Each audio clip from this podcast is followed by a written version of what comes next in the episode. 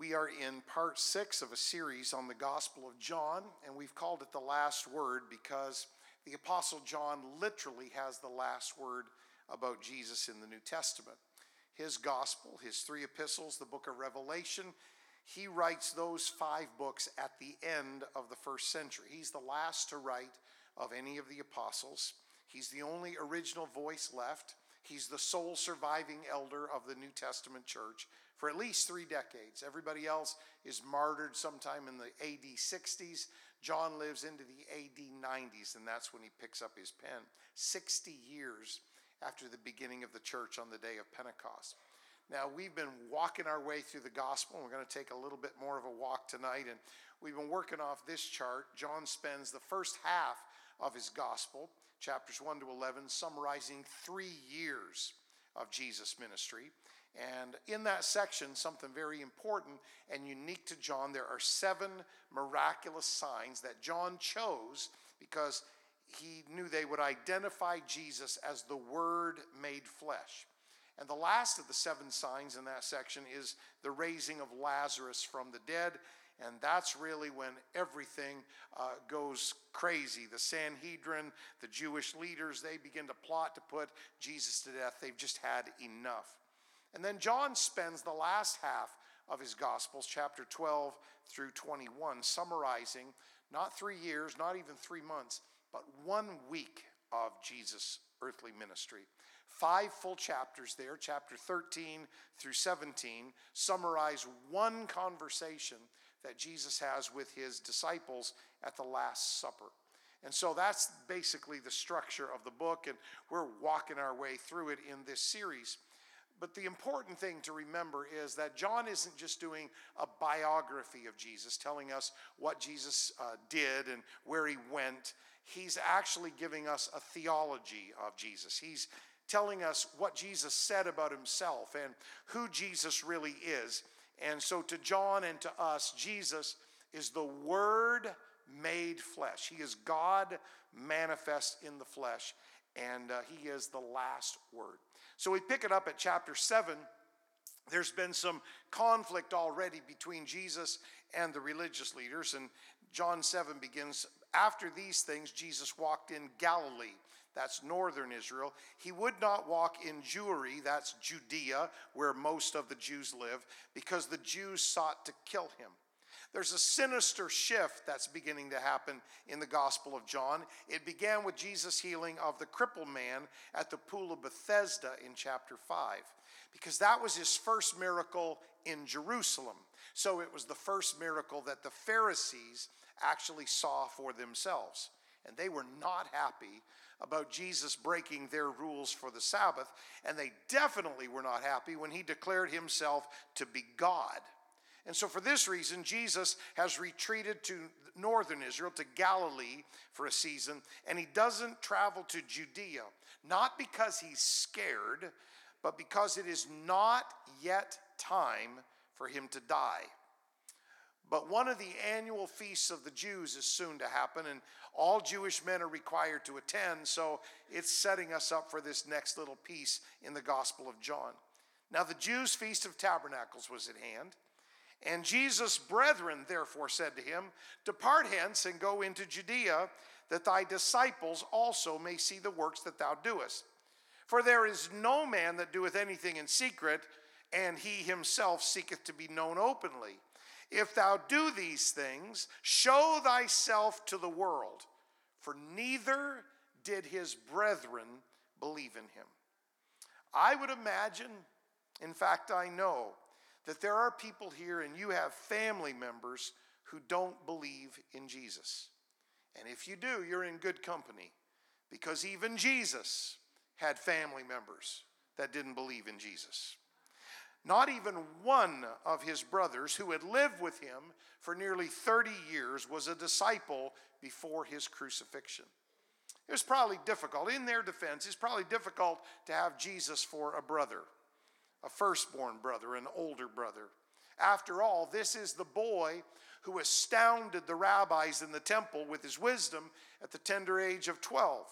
This is the young man who increased in wisdom and stature and in favor with God and man. This is the man who was tempted like as we are, yet without sin. So his siblings, they no doubt grew, grew increasingly self conscious around Jesus as they matured.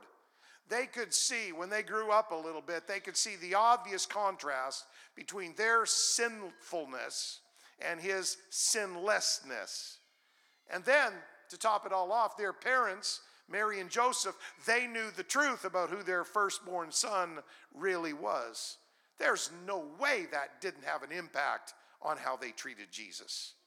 And then to top it all off, Jesus became very famous, the Bible tells us in Luke 4, in his early ministry. So you've got a famous uh, firstborn brother um, virgin born, divine origin. Uh, it's not a good situation. Some of you might know what it is like to be overshadowed by a gifted older brother. Imagine being totally eclipsed by a perfect gifted older brother. You know, when they're sitting around the table swapping family stories, it's pretty hard to match a star and angels appearing in the heavens at your older brother's birth. That's pretty hard to compete with. So there was no doubt a lot of jealousy and friction in the family. And at this point, it appears impossible that Jesus' brothers would ever follow him. You know the statement, familiarity breeds contempt. It was never more true than among Mary and Joseph's children. There was probably a lot of pain behind these words when Jesus spoke them. Jesus said unto them, A prophet is not without honor, save in his own country and in his own house. But this story, I'm glad to tell you, it wasn't over yet. After Jesus' crucifixion, burial, and resurrection, his brothers were converted, and every one of them were present in the upper room on the day of Pentecost to be filled with his Spirit. Two of them, James and Jude, even went on to write epistles to the New Testament church. So here's the setting preparing for the day of Pentecost. These all continued with one accord in prayer and supplication with the women and Mary, the mother of Jesus, and with his brethren. So the story changed after his resurrection. And James and Jude went on to lead in the church, uh, to, to write epistles. Imagine this this is Jude, the younger half brother of Jesus, writing about his brother. Jude, the first verse and the last verse, the one chapter book of Jude. Jude, the servant of Jesus Christ and brother of James, to them that are sanctified by God the Father and preserved in Jesus Christ and called. Last verse of his epistles. He's writing about his older half brother, Jesus. To the only wise God, our Savior, be glory and majesty, dominion and power, both now and forever. Amen. Can you imagine what phrases like those meant for James and for Jude? The Lord of glory, God robed in flesh, had once slept beside them, walked with them, ate at the same dinner table, played with the same friends, did chores with them, went to school with them, grew up with them. But he also endured their unbelief and he died for their sins and then he filled them with his spirit. All because Jesus was not just another boy or another man. He was the Word made flesh. He was God manifest in flesh. But at this point, Jesus' brothers don't yet believe him. That's probably three years in the future. All they see is the celebrity factor of his ministry. And that's why they're pushing him in John chapter 7. You need to go to Judea. You need to show up at the Feast of Tabernacles, and you need to perform some of these miracles and impress the crowds. See, to his unconverted brethren, that would have been the perfect solution. If you are who you say you are, then beat the Pharisees at their own game on their own turf. Why would you stay in obscurity when you can be a celebrity? They've lived with Jesus for nearly 30 years, but they still don't comprehend the sacrificial nature of his ministry. And so Jesus has an answer for them, and we see this answer a lot in this section of John's gospel. He keeps saying, My time is not yet come. Jesus refuses to get ahead of divine timing. It would behoove us to learn a lesson from that. He will give his life only in due time, Romans 5, in the accepted time, Second Corinthians 6, in the time appointed of the Father, Galatians 4, and only when the fullness of the time is come. Jesus says that emphatically to his brothers. And so, brothers and sisters, when you're waiting on God's purpose, excuse me, timing is everything. Somebody say, timing is everything. Now would be a good time for a bottle of water, probably. and when one coughs, they all cough in the presence of the Lord.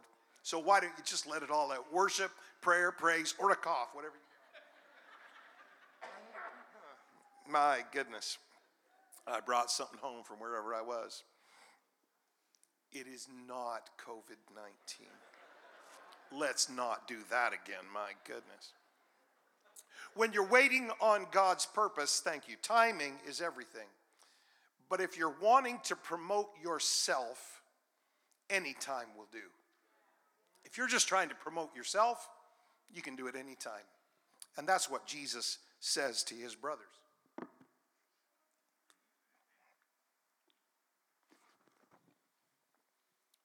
Jesus says to them, My time is not yet come, but your time, it's always ready. You could do what you want to do anytime. He says, I am not going up yet unto this feast, for my time is not yet come. Jesus will not travel to Jerusalem with his brothers. Why? He doesn't want divine purpose to be tainted by their mixed motives. And he doesn't want the controversy and the curiosity of the crowd to mess anything up. So, this passage tells us that he travels to the feast alone a bit later, and he refuses to reveal himself until the middle of the week, the middle of the feast. Now, the Pharisees, they take offense to his teaching some in the crowd even try to seize him, to grab him, but they can't because his hour is not yet come. Then they sought to take him, but no man laid hands on him because his hour was not yet come. Would you lift up your hands and pray just for a minute? There is something so powerful about you living in God's purpose. No, the prayer wasn't a filler. There is something so powerful about you living in God's purpose.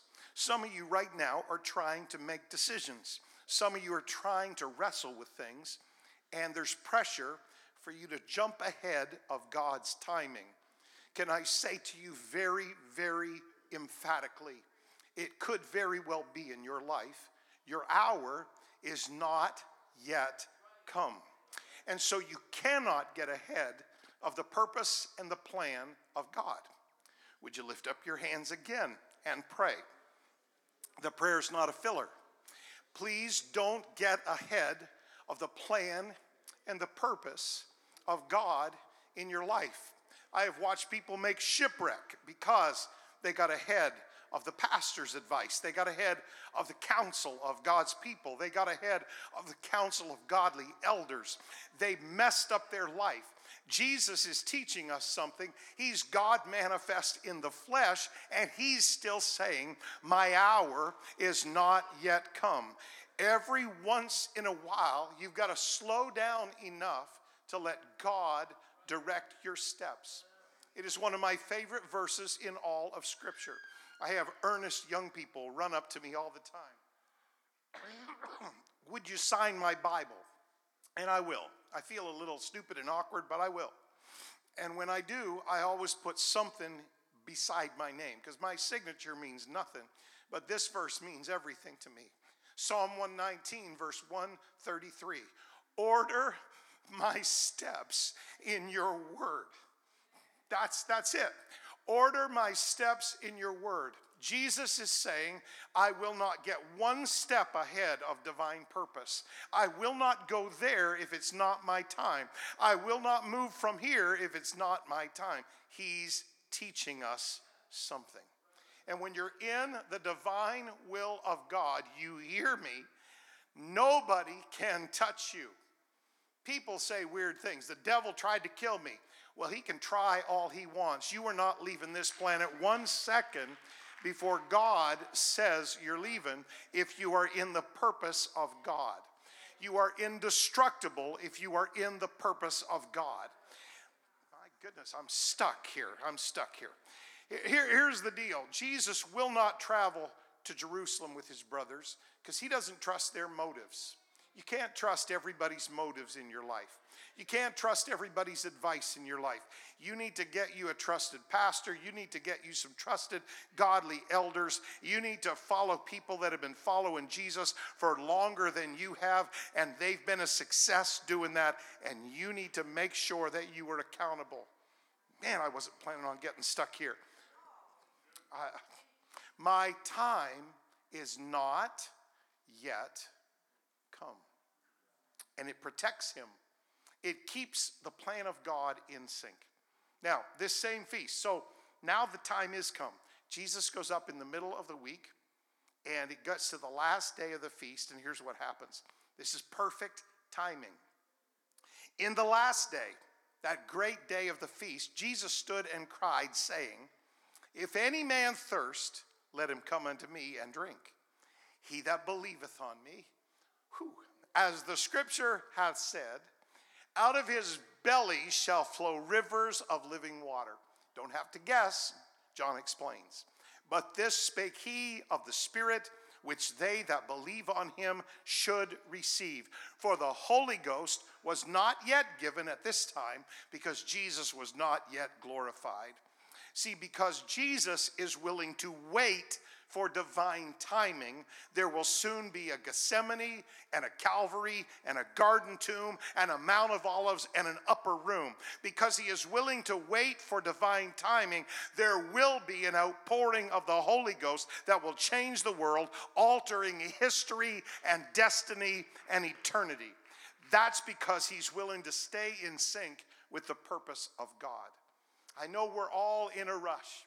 I know they keep telling us the rapture's coming, Jesus is returning, the world's going to end. They keep telling us all that stuff, and I'm sure they're all right. But here's the deal it doesn't help for you to rush ahead of the purpose of God. Somebody's life is going to be interrupted by the rapture. Somebody's ministry trajectory is going to be short circuited by the rapture. And that's okay because the last time I checked, this kingdom is not your kingdom and it's not my kingdom, it's His kingdom. So we just work in sync with the Holy Ghost and we just be very careful to order our steps Whew. in His Word. Every day, Jesus, order my steps in your word. I wish somebody lift up your hand and pray that for a minute. God, just order my steps in your word. I got out of sync, but I need to get back in sync. I, I got messed up a little bit, but I need to get back in sync. Order my steps in your word. And the rest of that verse says, and let not iniquity have dominion over me. You're bulletproof if you're in the purpose of God, if you're walking in the Spirit, if you're walking in His word. Oh, thank you, Jesus. Now, when Jesus says, out of his belly shall flow, that's the Greek word koilia. He's not referring to belly as in stomach, as in food. He's referring to belly as in womb, as in birth. Whether you are male or female is immaterial spiritually when you receive the baptism of the Holy Ghost, those rivers of living water that flow out of you are able to give birth to things in the supernatural realm. That's why every once in a while, one of the pastors here says, Why don't we just pray in the Spirit? Let's just pray in the Holy Ghost because there's a birthing that happens there. So John said the Holy Ghost was not yet given in John chapter 7 because Jesus was not yet glorified. I'm thrilled to tell you, Jesus has already died, been buried, risen again, ascended. He sits on the throne, the everlasting throne in heaven. He's already been glorified. And so anybody in this room right now could lift up their hands and be filled with the baptism of the Holy Ghost. If you've repented of your sins, you are a candidate to be filled to overflowing with rivers of living water flowing out of you. You can have the power of the Spirit in your life. You can have the power of the Spirit in your home. You can pray in the Spirit and birth things in the supernatural realm. But you've got to walk in His purpose and in His timing. My, my. So back to John 7. Now the debates have started, and the division has started, and yes, the death threats have started. For the second time, the crowd tries to seize Jesus but cannot take him. And even the officers, this is kind of funny, even the officers dispatched by the Pharisees to arrest Jesus have returned dumbfounded after hearing him speak. Then came the officers to the chief priests and Pharisees, and they said unto them, Why didn't you bring him? We sent you to arrest him. And the officers said, Never a man spake like this man. They didn't have a good answer. They were dumbfounded. Mark explains maybe a little better in his gospel. He said they were astonished at his doctrine, for he taught them as one that had authority and not as the scribes. There are a lot of eloquent, educated voices in the world today I can't speak for you, I can only speak for me. I'd rather have an anointed pastor who gets a word from God and stands in a pulpit without fear or favor and maybe stumbles over a word now and again, or maybe you, you, one of the pastors didn't put it together quite like you thought they should. But I'd rather have a man of God in touch with God preach to me the word of God than try to go out. I'd want somebody that has authority in the spirit and not just every other kind of voice. In chapter 8, the Pharisees take matters into their own hands and they try to make Jesus appear as if he disrespects and disregards the law because they know that will get him in trouble with the populace. They will do anything or they will say anything to try to make the crowds turn against him. And when John tells this little story, he's the only one who does. You can feel the tension in John's account when he recounts this confrontation. And the scribes and Pharisees brought unto him a woman taken in adultery. And when they had set her in the midst, they said unto him, Master, this woman was taken in adultery in the very act. Now, Moses in the law commanded us that such should be stoned. And you can hear the sinister glee in their voice. But what sayest thou. They're trying to trap him. If he says stoner, like the law of Moses said, Jesus has now become merciless and cruel. If he says don't stone her, let her go, he's disregarded and disobeyed the law. They think they've got him trapped. This, they said, tempting him, also they might have something to accuse him of. And Jesus ignored them. And Jesus stooped down and with his finger wrote on the ground as though he heard them not. There are as many sermons about what he wrote on the ground as there are preachers. I'm not even going near that. I'm just going to tell you this the sheer hypocrisy of the Pharisees is astounding. For one thing, where is the man taken in adultery? Leviticus 20 and 10 declared the adulterer and the adulteress shall surely be put to death. Furthermore, why are they asking Jesus in the first place if they don't believe he has any authority? They've simply arranged a public spectacle to try and trap him in his words. But when Jesus, God in flesh, answers, they are the ones who are humiliated.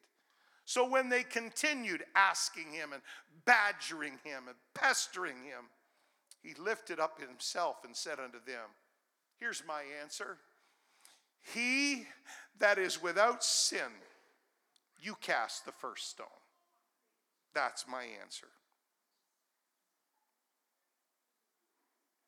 You can cut the tension with a knife in the temple that day. See, Jesus knows something. If every Old Testament murderer and adulterer had been killed without mercy, Jesus' own ancestor, King David, wouldn't have survived. And we wouldn't even have a Messiah for them to come ask a question to. So he neither condemns nor condones this woman's sin. He does something that probably those Pharisees have never done. He shows mercy. I am so grateful and thankful every day of my life for the mercy of God. Stupid, dumb, rebellious things that I've done, instead of Him publicly flogging me and humiliating me, He's forgiven me and He's cleansed me and He let me keep serving Him. I am so grateful for the mercy of God. We can never be a church that when somebody says, Thank God for forgiving me, that we try to figure out what they did. Thank God for His mercy. Well, I wonder what you've been up to. I got an answer for you. It's not of the caliber of Jesus' answer, but here's my answer none of your business. You say, is this a church that covers up sin? Oh, no. No, we believe that you need to repent of your sin and you need to be restored to your place in God and sometimes we need to make restitution. The Bible talks about that. We need to do the right to correct the wrong. So, no, we're not one of those churches that just covers up sin and hopes nobody finds out. But we are not a church that throws away people. We are not a church that discards people who make mistakes or hates on people that messed up. No, that's not the kind of church we are. We're the kind of church that shows mercy. And if you don't have mercy in your heart, you don't have the heart of Jesus, you have the heart of the Pharisees. Why? Why? I was trying to figure this out. I think I got it. Why does only John record this incident. No other gospel writer records it. If it hadn't been for John's pen, you wouldn't even know about this anonymous woman taken in the very act of adultery. Why only John? I think I got it. I think it's because he's writing 30 years after the other gospel writers and 60 years after the church began in the book of Acts, chapter 2. Here's why I think only John writes this six decades is more than enough time for a redeemed people to raise a couple of generations of religious people and for them all to forget just exactly where God brought them from and for them to become judgmental people. It's about enough time.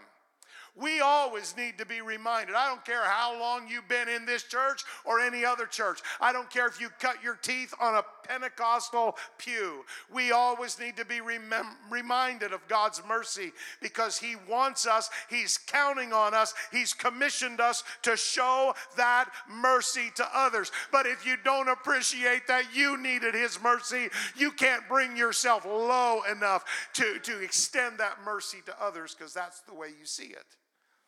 But if you've been the recipient of God's amazing grace and His tender mercy, it's pretty easy for you to look at somebody that's failed and fallen and messed up. And you have the heart of Jesus toward them, and you forgive them, and you work to restore them and help them.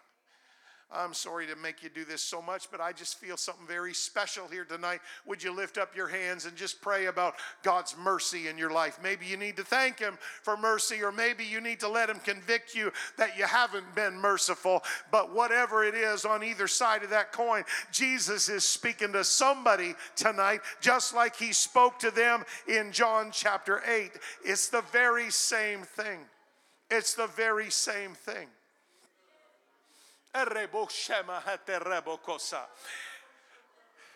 Mm.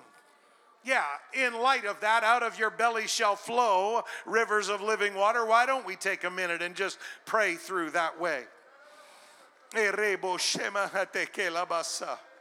I am so thankful, Jesus, for your mercy.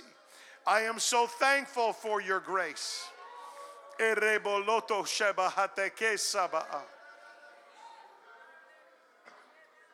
Oh, yes, God. And here's what happened. And they which heard it being convicted by their own conscience. They were hiding stuff too. They went out one by one, beginning at the eldest, even unto the last, and Jesus was left alone, and the woman standing in the midst. When Jesus had lifted up himself and saw no one but the woman, he said unto her, Woman, where are those thine accusers? Hath no man condemned thee? She said, No man, Lord. And Jesus said unto her, Neither do I condemn thee. Go and sin no more. Now, if somebody's been around for a while, you've got 15 degrees in theology, all below zero degrees. Cold as a cucumber. Just before you think that we just don't care about sin and we don't care about people living right, I just got to say this. If Jesus doesn't condemn you, if Jesus doesn't accuse you, you have no accusers that matter. End of story. You can be set free from your sin, but there's another part to this if you will go and sin no more. See, true repentance is about two things it's about God's willingness to forgive us and it's combined with our willingness to forsake our sin. God forgives our sin, we forsake our sin, and without both sides of that coin, it's not true repentance. Go and sin no more. I will forgive you, you forsake that, and we're good. It's amazing. And what a privilege repentance is. I know we get excited when somebody gets baptized in Jesus' name, and we should. I know we're thrilled when somebody receives the Holy Ghost, and we rejoice, and we should. But there's celebration in heaven when one sinner repents of their sins because repentance is that first initial decision that says god said he'd forgive me so i'm going to forsake that old life it all starts there now, chapter 8, after we get through the tension of that, chapter 8, it also records a lengthy discourse by Jesus in the temple, including several times where he drives them crazy because he keeps calling himself I am. It drives them crazy. John chapter 8, verse 12 Then spake Jesus again unto them, saying, I am the light of the world. He that followeth me shall not walk in darkness, but shall have the light of life. John 8 24. I said, therefore, unto you that you shall die in your sins. For if, watch this, if you believe not that I am, the word he is in italics, it's not in the original. If you believe not that I am, you will die in your sins. Verse 28 Then said Jesus unto them, When you have lifted up the Son of Man, then shall you know that I am the word he in italics, that I do nothing of myself. Jesus tells them, if you follow me, you'll walk in the light of revelation because I am the light. But if you don't believe that I am Almighty God, you will die in your sins. And then Jesus says, This is amazing. We'll come back to it in a few weeks or months, how I don't know how long this series is. Then Jesus says something really strange to them. When you have lifted up the Son of Man, then shall you know that I am. Watch what happens, Pharisees. Watch what happens, Sanhedrin. Watch what happens, all of you crowds. On the day you lift up the Son of Man, on the day you hang him on a cross, you hang him high and you crucify him, something is going to happen on that day at that cross, and it will prove conclusively that I am Almighty God. I don't know if you feel the undercurrent of what's in this room tonight, but I sure feel it.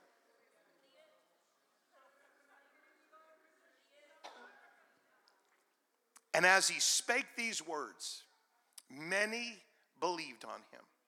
Then said Jesus to those Jews which believed on him, if you continue in my word, then are you my disciples indeed. And you shall know the truth, and the truth shall make you free. Jesus looks at them and he says, You continue in my word, you become my disciples, you know the truth, and then the truth shall make you free. Brothers and sisters, there is no freedom without revelation. You got to follow Jesus. You got to love Jesus. You got to talk to Jesus. You got to let him talk to you. The reason we gather in Bible study and in services and we listen to preachers preach and teach the word of God, we're wanting to know the truth. And if you follow in his truth, if you continue in his word, then the truth will make you free. Now, they don't like what he just said. In fact, they don't like anything And so the scribes and the Pharisees and the leaders, the religious people, they get indignant at this point. They're mad at Jesus. They answered him, We be Abraham's seed, and we were never in bondage to any man.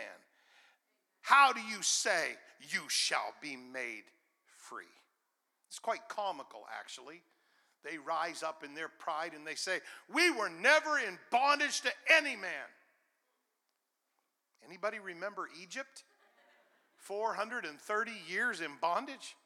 Anybody remember the Midianites or the Philistines or Assyria or maybe Babylon or Medo Persia or Greece? Or how about Rome? You're still under bondage to Rome this minute while you're having this conversation with Jesus. You say, We've never been in bondage to any man.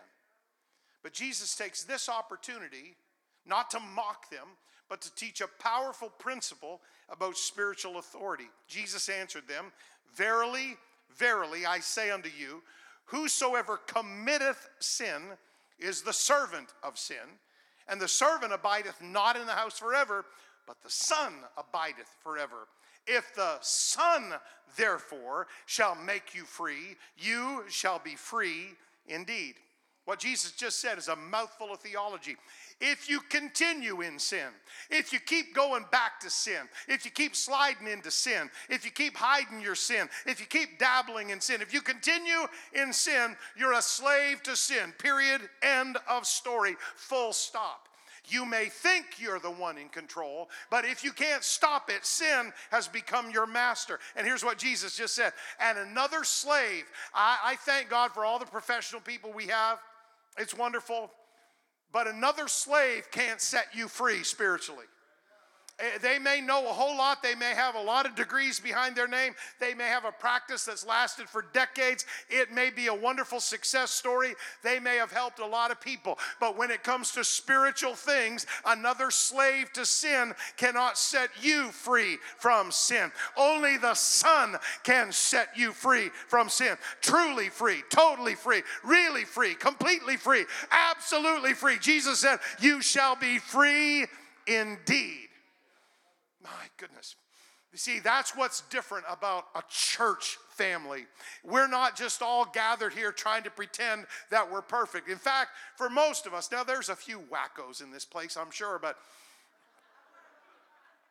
but most of us will be the first people to tell you we're not perfect, don't have it all together. Don't don't look at us for all of your, you know, don't don't use me for a model. But the end of the story is this. Jesus says, If the Son sets you free, you shall be free indeed. So we don't have any claim to fame other than this. We're free from sin. We're born again. We're not worthy, but we're heaven bound. We're not worthy, but we have real joy and peace and righteousness in the Holy Ghost. It's not us, it's Him. Don't look at us, look at Him. Don't point to us, point to Him. Don't give us the credit, give Him the credit. Another slave can't set you free. You can talk to them for 16 hours a week and they can't set you free. They're a slave to sin too. But if the Son sets you free, whew, you shall be free indeed. He can break the shackles of your addiction just like that. He can break the shackles of bondage. He can break shackles of perversion just like that. He can do anything because He's the last word from God. He's God manifest in the flesh. And I want to get on and keep moving, but I need you to lift up your hands and worship Him for that fact. The Son has made me free, the Son set me free. I'm free indeed. Yes, yes, yes. Oh my. Now, the Pharisees, they don't believe any of that. They don't believe Jesus is born of a virgin. And so they often accuse him in the Gospels of being an illegitimate child. High insult. We be not born of fornication, they say in one place. We have one Father, even God. We're not like you. But Jesus turns that discussion, he's, he's brilliant. Don't argue with God. But Jesus turns that discussion of fatherhood around and uses it against them. He says, If God were your father, you'd love me. Just let that one settle. If God were your father, you'd love me. Why? Because I'm God. That's why. And then he says this to them this was not a good moment for them. You are actually of your father, the devil, and the lusts of your father you will do. He was a murderer from the beginning. That's why you're trying to kill me. He abode not in the truth. That's why you don't like what I say, because there is no truth in him. Now, this one, this is amazing. When he speaketh a lie, he speaketh of his own, for he is a liar and the father of it. One paraphrase says, lying is the devil's native language. It's true. When the devil speaks, he lies. Maybe you've met somebody like that. We do have a saying kicking around in our culture that, you know, if their lips are moving, they're lying. Have, have, you ever heard that said about anybody? Please don't point if they're in this room. But if you've ever heard that said about somebody, would you lift your hand? If their lips are moving, they're lying. That's the devil. If his lips are moving, if he's whispering in your ear, he's lying 100% of the time. He tells you you might as well give up, lie. He tells you God doesn't love you, lie. He tells you you might as well leave church, lie. He tells you you're no good, lie. He tells you you'll never get back up on your feet, lie. He tells you all kinds of junk. He's a liar and the father of it. If the devil's lips are moving, he's lying. So you need to resist the devil, and the Bible says he will flee from you. When he speaks, he's lying. But when my God speaks, he's telling you the truth. You are loved, you are forgiven, you are more than a conqueror. You are the head and not the tail, you are above and not beneath. When my God speaks, He's always telling the truth. If His lips are moving, I'm listening. Man, whoo.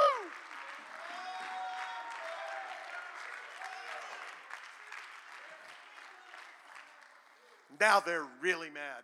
Oh my goodness. Like some of you, they're looking at the clock. They're really mad. They say in verse 56 Your father Jesus says to them, Your father Abraham, he's making them mad. Their blood pressure is about 300 over 150. Jesus says, Your father Abraham. They've just been bragging on Abraham's our father, and we love Abraham, and Abraham would love us. Your father Abraham rejoiced to see my day, and he did see it and, it, and was glad. And the Jews, this blows their mind, and they're so mad right now. Then said the Jews unto him, You're not yet 50 years old, you're 30 years old. And have you seen Abraham? Jesus said unto them, Verily, verily, oh, it's about to get hot there in the temple. He said, I say unto you, before Abraham was, and he reaches back to that burning bush, to the most important moment of revelation in Israel's history when God gave Moses his holy name, I am that I am. And Jesus looks them square in the face and he says, Before Abraham was, I am. They didn't even wait. Then took they up stones to cast at him. Why? He just blasphemed. He said he was God. Now, I know there's a million theologians and pastors and preachers today that will tell you Jesus wasn't saying, I am God. He was saying, I'm like God, kind of God, a part of God. They knew exactly what Jesus just said. They picked up stones to stone him for the penalty of blasphemy, a crime in their law. But Jesus hid himself. It's like he disappeared and vanished and went out of the temple, going through the midst of them. It's like he turned invisible. I can't prove it that he turned invisible, but wouldn't that have been cool? He passed through the midst of them and so passed by. What Jesus just said to them Whew, John just does this all the time in his gospel. Before Abraham ever left Ur of the Chaldees, following a God that he couldn't see, to a land that he'd never seen, Jesus said, I was there to give him the directions. I was the one who set his GPS. I was the one who was with him every step of his journey. You know why? Because I am that I am. I'm the eternal God, the Almighty God in a body of flesh. Furthermore, furthermore, Abraham rejoiced to see my day on the top of Mount Moriah. What do you mean, Jesus? I mean, on that day that Abraham walked to Mount Moriah and he thought he was going to have to sacrifice his own son of promise, and it grieved him. But on that day, just as Abraham was about to plunge the knife into his boy's chest, he couldn't figure out why that would ever please God, but it was a test of his faith. And just about the time the knife was about to make its downward trajectory, there was a voice that said, Abraham, Abraham. And he turned around, and God had provided a sacrificial lamb on the top of Mount Moriah. God showed Abraham a little preview of what was going to happen at Calvary. God said, Rejoice, Abraham. This is just a dress rehearsal for the real sacrificial lamb. And by the way, it will be offered on the very same mountain mountaintop because Mount Moriah is exactly where the city of Jerusalem is. Can you comprehend it? That God picked a spot and said, I'm going to take Abraham up there and I'm going to do a little drama, and re- Abraham is going to be overwhelmed with rejoicing to see my day. And when Jesus walked this earth, they took him up that very same mountainside. They took him to the top of Jerusalem, Mount Moriah, and when he was crucified, crucified and the blood came streaming out of his body. That was the reality of what Abraham had seen thousands of years before. And he might have just inspired you, but he made them mad. They knew exactly what he was claiming, and that's why they tried to stone him for blasphemy. But he just passed through their midst. Why? Because his time was not yet. There's something so powerful about staying in sync and in time with the purpose of God in your life. Now, almost done. Jesus has already stated, I am the light of the world. And in chapter 9, he performs a miracle that proves he is the light of the world. It's miracle 6 out of 7 that John has chosen to share with us. And as Jesus passed by, he saw a man which was blind from his birth. And his disciples asked him, Master, who did sin, this man or his parents, that he was born blind? Jesus answered, Neither hath this man sinned nor his parents, but this is so that the works of God should be made manifest in him. I must work the works of him that sent me while it is day. The night cometh when no man can work. But as long as I am in the world, I am, he does it again, the light of the world. Who did sin, Jesus? That's usually our question. Who sinned? Why do you think they're sick? Why do you think they're struggling? Why do you think? Why do you think? That's usually our question. Who sinned? But it is the wrong question. See, they've forgotten the story of Job, that God can display his glory in a suffering person just as much as he can display his glory in a successful person. Could we grow up in God and get that through our head? that there are people that have suffered, there are people with weaknesses, there are people that have struggled, and their lives display the glory of God in a way that most of us, if we had any sense, we would want to imitate and emulate. God can get just as much glory out of somebody that's suffering as somebody that's successful. God had allowed this man to be blind since birth, all for one reason so they could come to this exact day, so he could grow exactly this hold, so he could be in exactly this place, and Jesus could heal him and bring God glory. I can't tell you why your trial has gone on as long as it has. That's above my pay grade. I can't tell you why you've prayed and the Lord didn't seem to answer when you prayed, what you prayed. That's above my pay grade. But I can tell you this if you were a child of God, your life is for one purpose, and it is to bring God glory. And He can get glory out of your times of struggle just as much as He can get glory out of your times of success. Verse 6 When he had thus spoken, he spat on the ground and made clay of the spittle, and took that clay and he anointed the eyes of the blind men with the clay. And he said unto him, Go, wash in the pool of Siloam. By interpretation, the name meant sent. And he went his way, therefore, and washed, washed the mud out of his eyes, and came back seeing. Now, see, that would be a big deal for you. Can you imagine we'd have that on every kind of social media feed? Pastor put clay on somebody's eyes and they can see. We'd have slow motion video. But it was no big deal for Jesus. He already did this.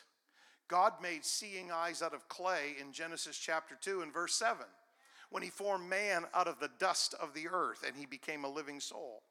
So, since God had already made not only seeing eyes, but a whole body out of clay, this was no problem for Jesus at all. But it was a real problem for the Pharisees because once again, Jesus has healed somebody on their Sabbath day. And their interrogation of this man, Jesus has already left the scene of the crime. So they can't interrogate him, but they interrogate this former blind man, and it becomes a comedy of errors. First of all, he calls Jesus a prophet. That's not what they wanted. Secondly, he doesn't know where Jesus went, so they can't track him down. And thirdly, this is the funny part. They keep questioning him about Jesus. He doesn't even know what Jesus looks like because he was blind when they met. I don't know what he looks like. So then the Pharisees, they go bring in his parents because, as we all know, everything that's wrong in your life is your parents' fault. So they bring in the parents and start to interrogate them. And his parents, they just say what your parents have been saying all your life. You just didn't know it. He's of age, ask him. That's what they said. The Bible's specific here It says because they were terrified that they might get put out of the synagogue. These Pharisees, these leaders, have incredible, vicious power. And so when the parents say he's of age, ask him, they go get the formerly blind guy again and it leads to one more former confrontation with this formerly blind man. I love this. Then again called they the man that was blind and said unto him, Give God the praise. We know, you've got to admit, that this man, Jesus, he's a sinner. And we love his answer. He answered and said, Whether he be a sinner or no, I know not. I only know one thing that I used to be blind, but right now I can see that I used to be dead, but right now I'm alive. But I used to be bound, but right now I'm free. But I used to be depressed, but right now I have joy. But I used to be filled with anxiety, but right now I have peace. But I used to be addicted, but right now I'm living in liberty. All I can tell you about this Jesus, I can't answer every deep debate and theological question you've got. I can just tell you this that was me, this is me. Jesus is the distance distance between the two. Jesus is the reason for the change. Jesus is the Savior of my soul, and He's the reason I live and breathe. I can't answer all of your deep questions, but I've got a testimony. Once I was blind, but now I can see. Oh, I wish you'd make some noise. I got one last scripture, so I'm almost done, but I wish you'd lift up the name of Jesus. Huh. That is our conclusion as well. We have the same testimony as a blind man.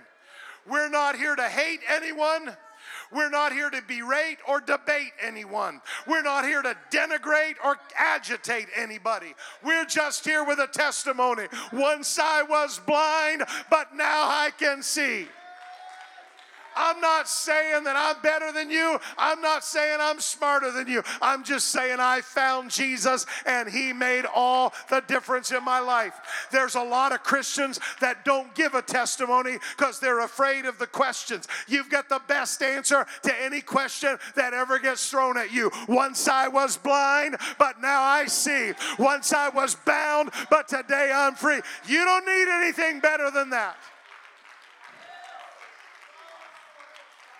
So we're just gathered here tonight on a Bible study night with a pastor who's been hacking and coughing and he's just irritating to listen to, but we're still celebrating the Word of God. We're just here tonight to say, with that formerly blind man, he looked at Jesus and said, Lord, I believe.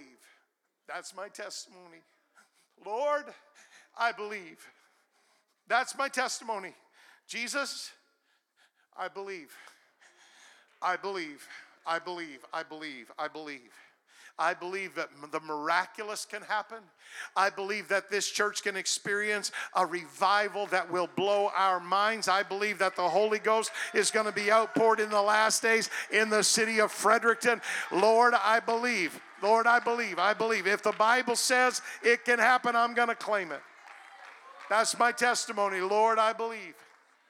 And that's why John wrote in the first place. That's why John wrote down these miracles in the first place. He says at the end of his book, I wrote down these miracles so you might believe that Jesus is the Christ, the Son of God. Here it is. And that believing you might have life through his name. I have life because I believed. I have freedom because I believed. I got mercy and grace because I believed. I got deliverance from bondage because I believed. I'm done. Lift up your hands, propel your praise into the atmosphere of this room because that Jesus who talked to that blind man and changed his life, he's here in this sanctuary right now. I can feel him. I'm aware of him. I worship him. I believe that he's here. That means he can heal you, he can deliver you, he can restore you, he can fix you, he can do anything. There is no problem that's too great for God, there is no trouble that he can't snatch snatch you out of. There is no perplexity in your mind that He can't give you peace. You feel that? He's here right now. Everybody stand to your feet. Let's give Jesus just an ovation of praise, a lifted praise.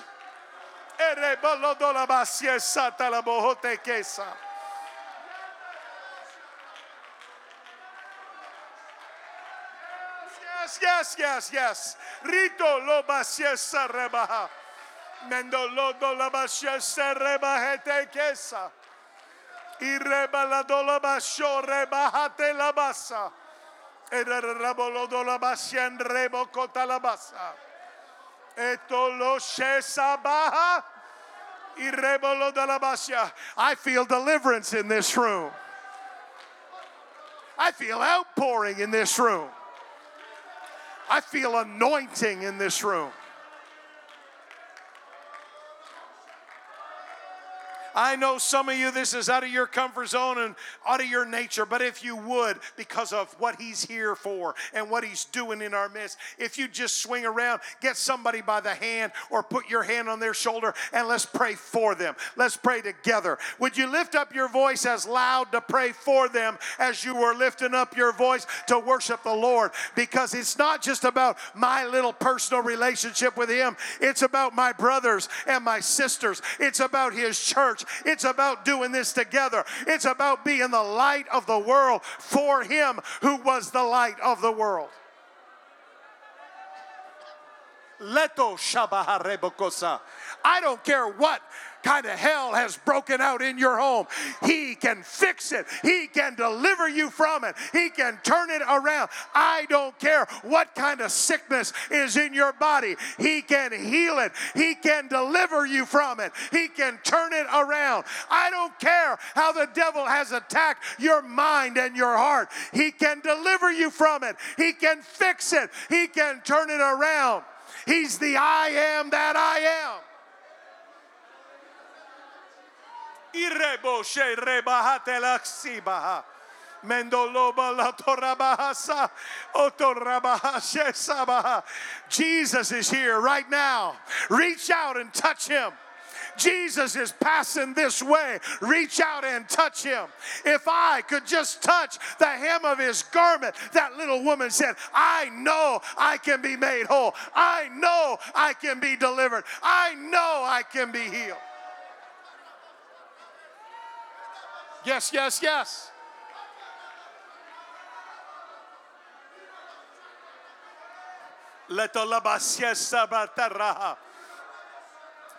This is why we do Bible study, not so we can walk out feeling smart or educated, but so we can have an encounter with the Word of God. And where the Word of a king is, there is power.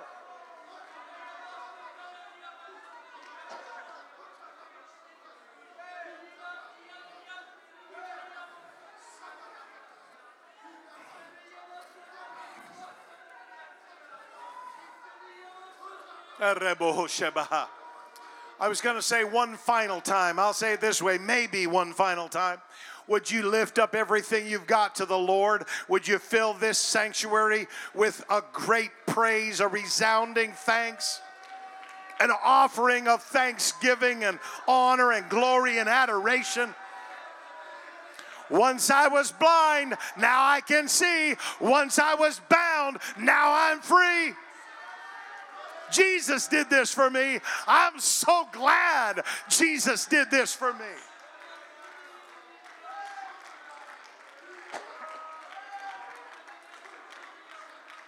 Yes, yes, yes, yes, yes, yes. Yes, yes, yes.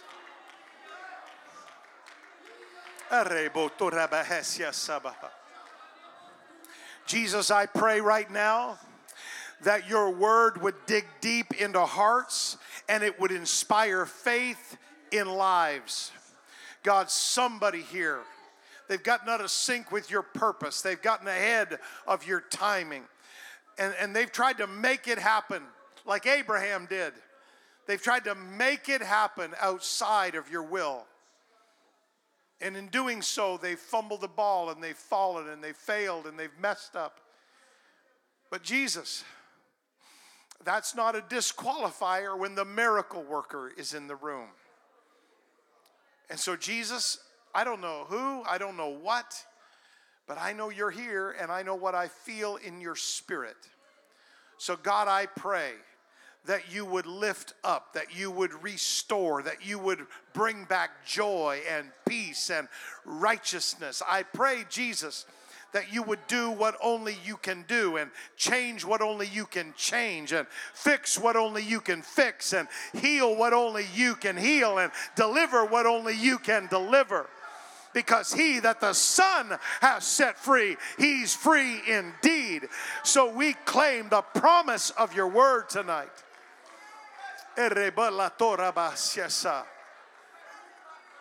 I speak deliverance to a broken mind. I speak healing to a broken body. I speak restoration to a broken home.